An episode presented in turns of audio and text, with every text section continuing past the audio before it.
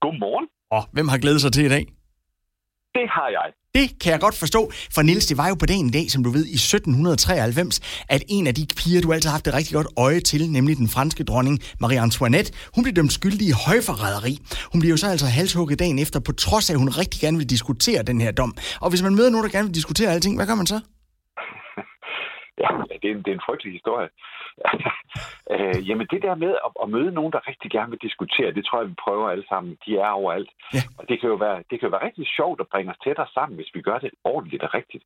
Men som ofte, så er det jo bare pisse irriterende, for at sige det lige ud. Det første, man skal gøre, det er at prøve at kigge på, hvorfor er det egentlig, det sker? Hvad er det, der ligger bagved?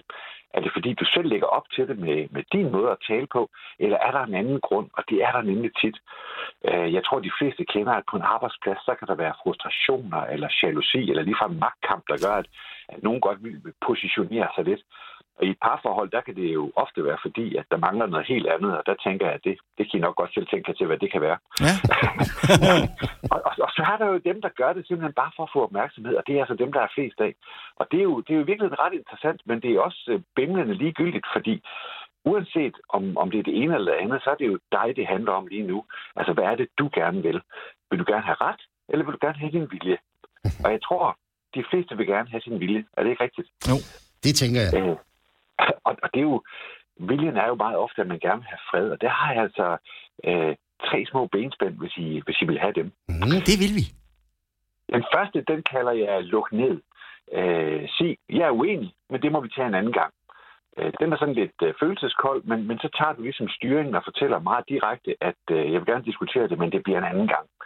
Den næste, den er sådan lidt mere venlig, kan man sige. Den, den kalder jeg bøj af. At man simpelthen giver vedkommende ret og skifter emne. Og det kan godt være lidt grænseoverskridende, hvis man skal give folk ret i noget, som de ikke har ret i. Men, men det gode er, at man viser den der tolerance, og så får man bøjet af på det, og, og så er det svært at komme videre med en diskussion, hvis, hvis man har fået ret allerede. Ja. Og, og så er der den tredje, som er både lidt sjov, men den er også lidt farlig. Til gengæld så er den super effektiv, øh, hvis man gør det rigtigt. Og det er at lave sjov. Den bruger jeg selv tit, fordi jeg synes, det er sådan en, en, en sjov måde og en elegant måde at få signaleret, at jeg gider ikke at skændes med dig eller diskutere. Og det er, at man kan, man kan svare med humor. For det er nemlig enormt svært at diskutere med en, der ikke tager det alvorligt.